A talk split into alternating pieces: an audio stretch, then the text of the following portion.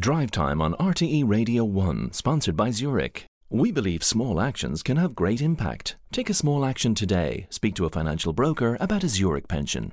Now, the British Prime Minister uh, today announced that at least one person has died there after being uh, infected with the Omicron variant. Boris Johnson also said Omicron accounted for about 40% of the cases in London. Our nearest neighbour raised the national COVID alert level because of high levels of transmission and rising hospitalisations as well. So the question here, I suppose, as we look across is will this happen here too? For more, I'm joined by uh, Professor Richard Lessells, infectious diseases specialist at the University of KwaZulu Natal in Durban in South Africa, who was one of the first people to sound the alarm about the new variant. Professor Lessells, thank you very much indeed for joining us again on Drive Time. You're very welcome to the programme.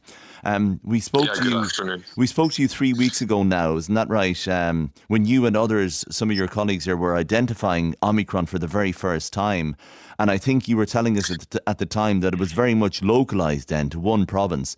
You, you might bring us up to speed as to what it has done in the days and the weeks since.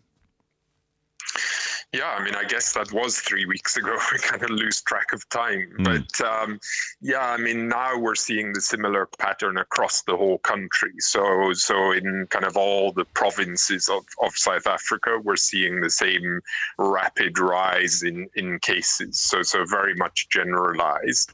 And, and certainly uh, almost all, over 95% of the cases now are Omicron based on our kind of genomic surveillance.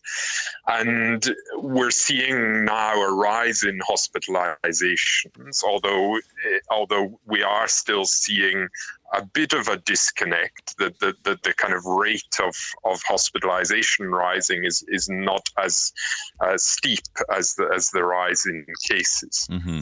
So that is incredible, isn't it, in one way, that, that it's started, quote unquote, three weeks ago and now it, it accounts for 95% of the of the cases that you're discovering uh, right across the the, um, the country. I mean, in case numbers, then it went from zero to what now?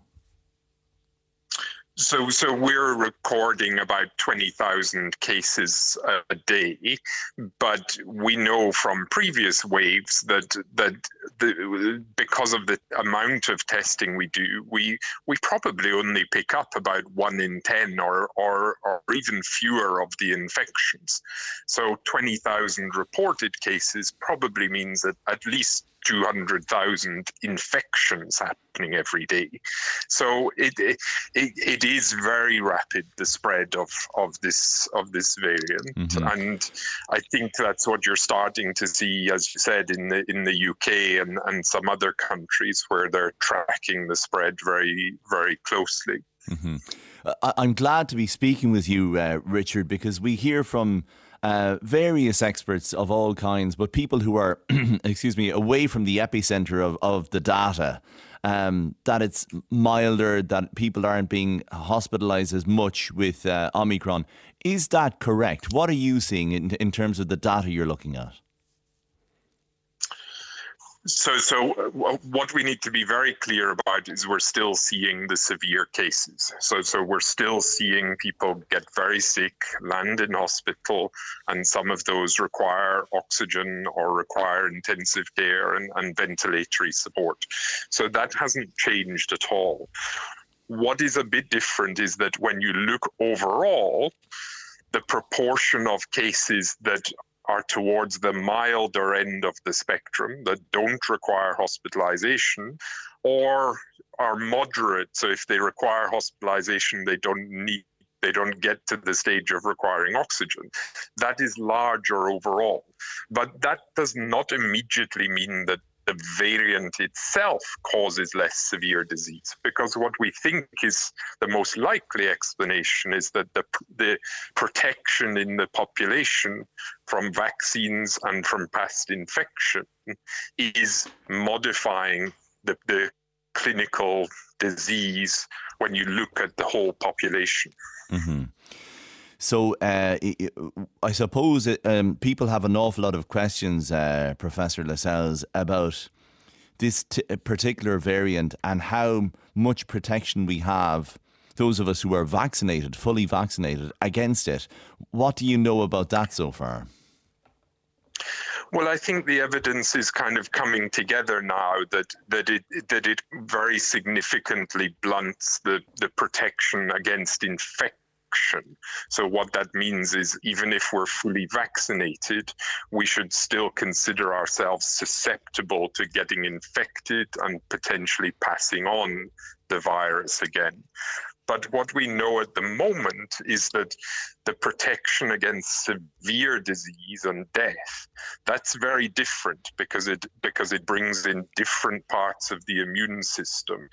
And the early data suggests that that's still holding up more strongly against this against this variant. Mm-hmm. And and that's what we predicted and what we would expect. Uh, and more so if you're boosted, or, or do you consider full vaccination now three doses?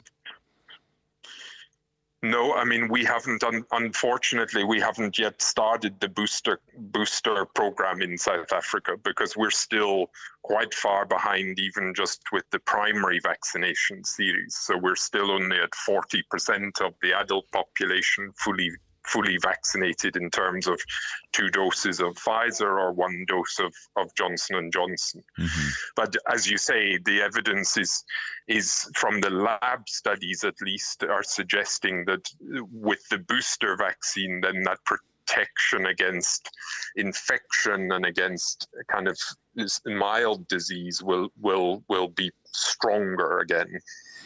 I, I, could ask you then, given the fact that your um, vaccination rate, uh, the, the, the, amount of adults in your country that is fully vaccinated stands at about 40%. We're over 90% here. Um, and I could ask you, I suppose, about the hope that it won't be as prevalent here, Omicron. Uh, but then I, I just look across to the United Kingdom. There is no getting away from the transmissibility, the heightened transmissibility of Omicron, vaccination or no, is there? That's right, and I and I think you're start. I mean, you you can see the kind of way that it's spreading again. It, it reminds us of different times in the pandemic. You see the the kind of clusters and the outbreaks again.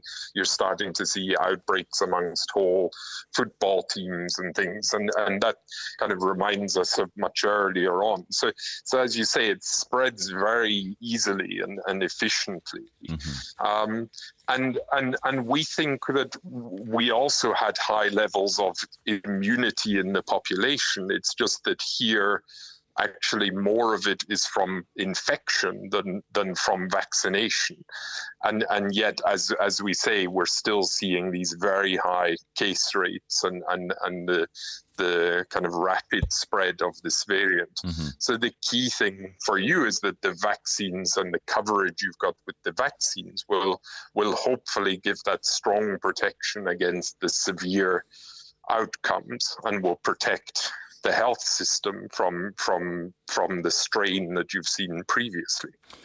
Can I ask you about our booster uh, campaign? Um, th- there is a race on now, we're told by the government, uh, against Omicron and getting as many booster jabs into people here as quickly as possible before Omicron gets uh, a foothold.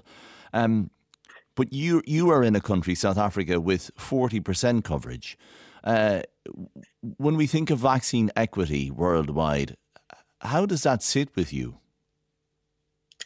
Yeah, I mean, I think that's one of our big concerns at, at, at, the moment and over the past few weeks, seeing the kind of response to this is is that actually we're worried that this vaccine inequity may actually be deepened by what's happening now. That that many rich countries will will uh, hoard the vaccines even more and stockpile the vaccines so that they can continue boosting whereas many African countries have still not not uh, we're still sitting at less than 10% of of uh, the population fully vaccinated across across Africa, mm-hmm. and and still only one in one in four healthcare workers vaccinated in Africa. And so we're talking about vaccinating five to eleven concern. year olds here as well. Uh, is that right or wrong in your opinion, ethically? Well, I, I, think, I mean, it's not whether it's right or wrong. I mean, there's a strong argument for vaccinating children certainly if your objective is to is to reduce the, the, the, the spread of the infection and, and kind of protect at a, at a population level. But clearly, we have concerns that kind of vaccinating five year olds in, in one part of the world uh, before you're vaccinating 70, 80 year olds and healthcare workers on one continent, that that really highlights the, the inequity. So it's not that it's wrong to do it, it's just kind of highlighting the the challenge that we have with this with this unequal distribution of, of the vaccines. Mm-hmm. And it's not just South Africa. I mean, you're seeing countries uh, in your region as, as well, Zimbabwe, Mozambique, Namibia, uh, suffering from the, the same type of vaccine inequity uh, and the same outcomes. That's right. I mean, we're starting to see this kind of very steep rise in cases in many of our neighboring countries now, and, and the genomic sequencing is often a bit slower in, in these countries. So, so you don't have kind of immediate sense of, of that this is definitely Omicron. But but looking at the timing and the pattern, it's it's very likely that that's driven by Omicron again. And as I say, many of our neighboring countries are are in a much different situation to us, where mm. where we have enough vaccines, but but many of our neighboring countries are are really struggling with supply uh, and getting those into arms. Mm-hmm. Uh, I know you're still uh, developing your your uh, knowledge and understanding of what uh, Omicron does and how it reacts to vaccine and how it affects uh, people. At one po- what point, briefly now, um, can you say conclusively this is what Omicron does, and this is the level of protection we have, and this is how, how we go about um, guarding against it. When we when will we have a, a conclusive set of data uh, to tell us as much as we can possibly know about Omicron? Well, I don't think it's so much that you reach a point where you get a conclusive set of data, but but over the next few weeks you'll you'll see more certainty in the data. So you'll see more certainty and more consistency when you see the data from different settings. So, for example, we'll compare the data from South Africa to the data from the UK or from Denmark or for, from other countries where they're seeing this rapid rise in Omicron, mm-hmm. and and you'll you'll build up that picture and, and you'll get a uh, you'll get clarity from the data as to as to what it's telling us. Okay. So I expect that that by the end of December we'll have a much better sense from the data of what we're dealing with. Professor Richard Lessells in uh, at the University of KwaZulu Natal in Durban in South Africa. Great to speak with you again. Thank you very much indeed.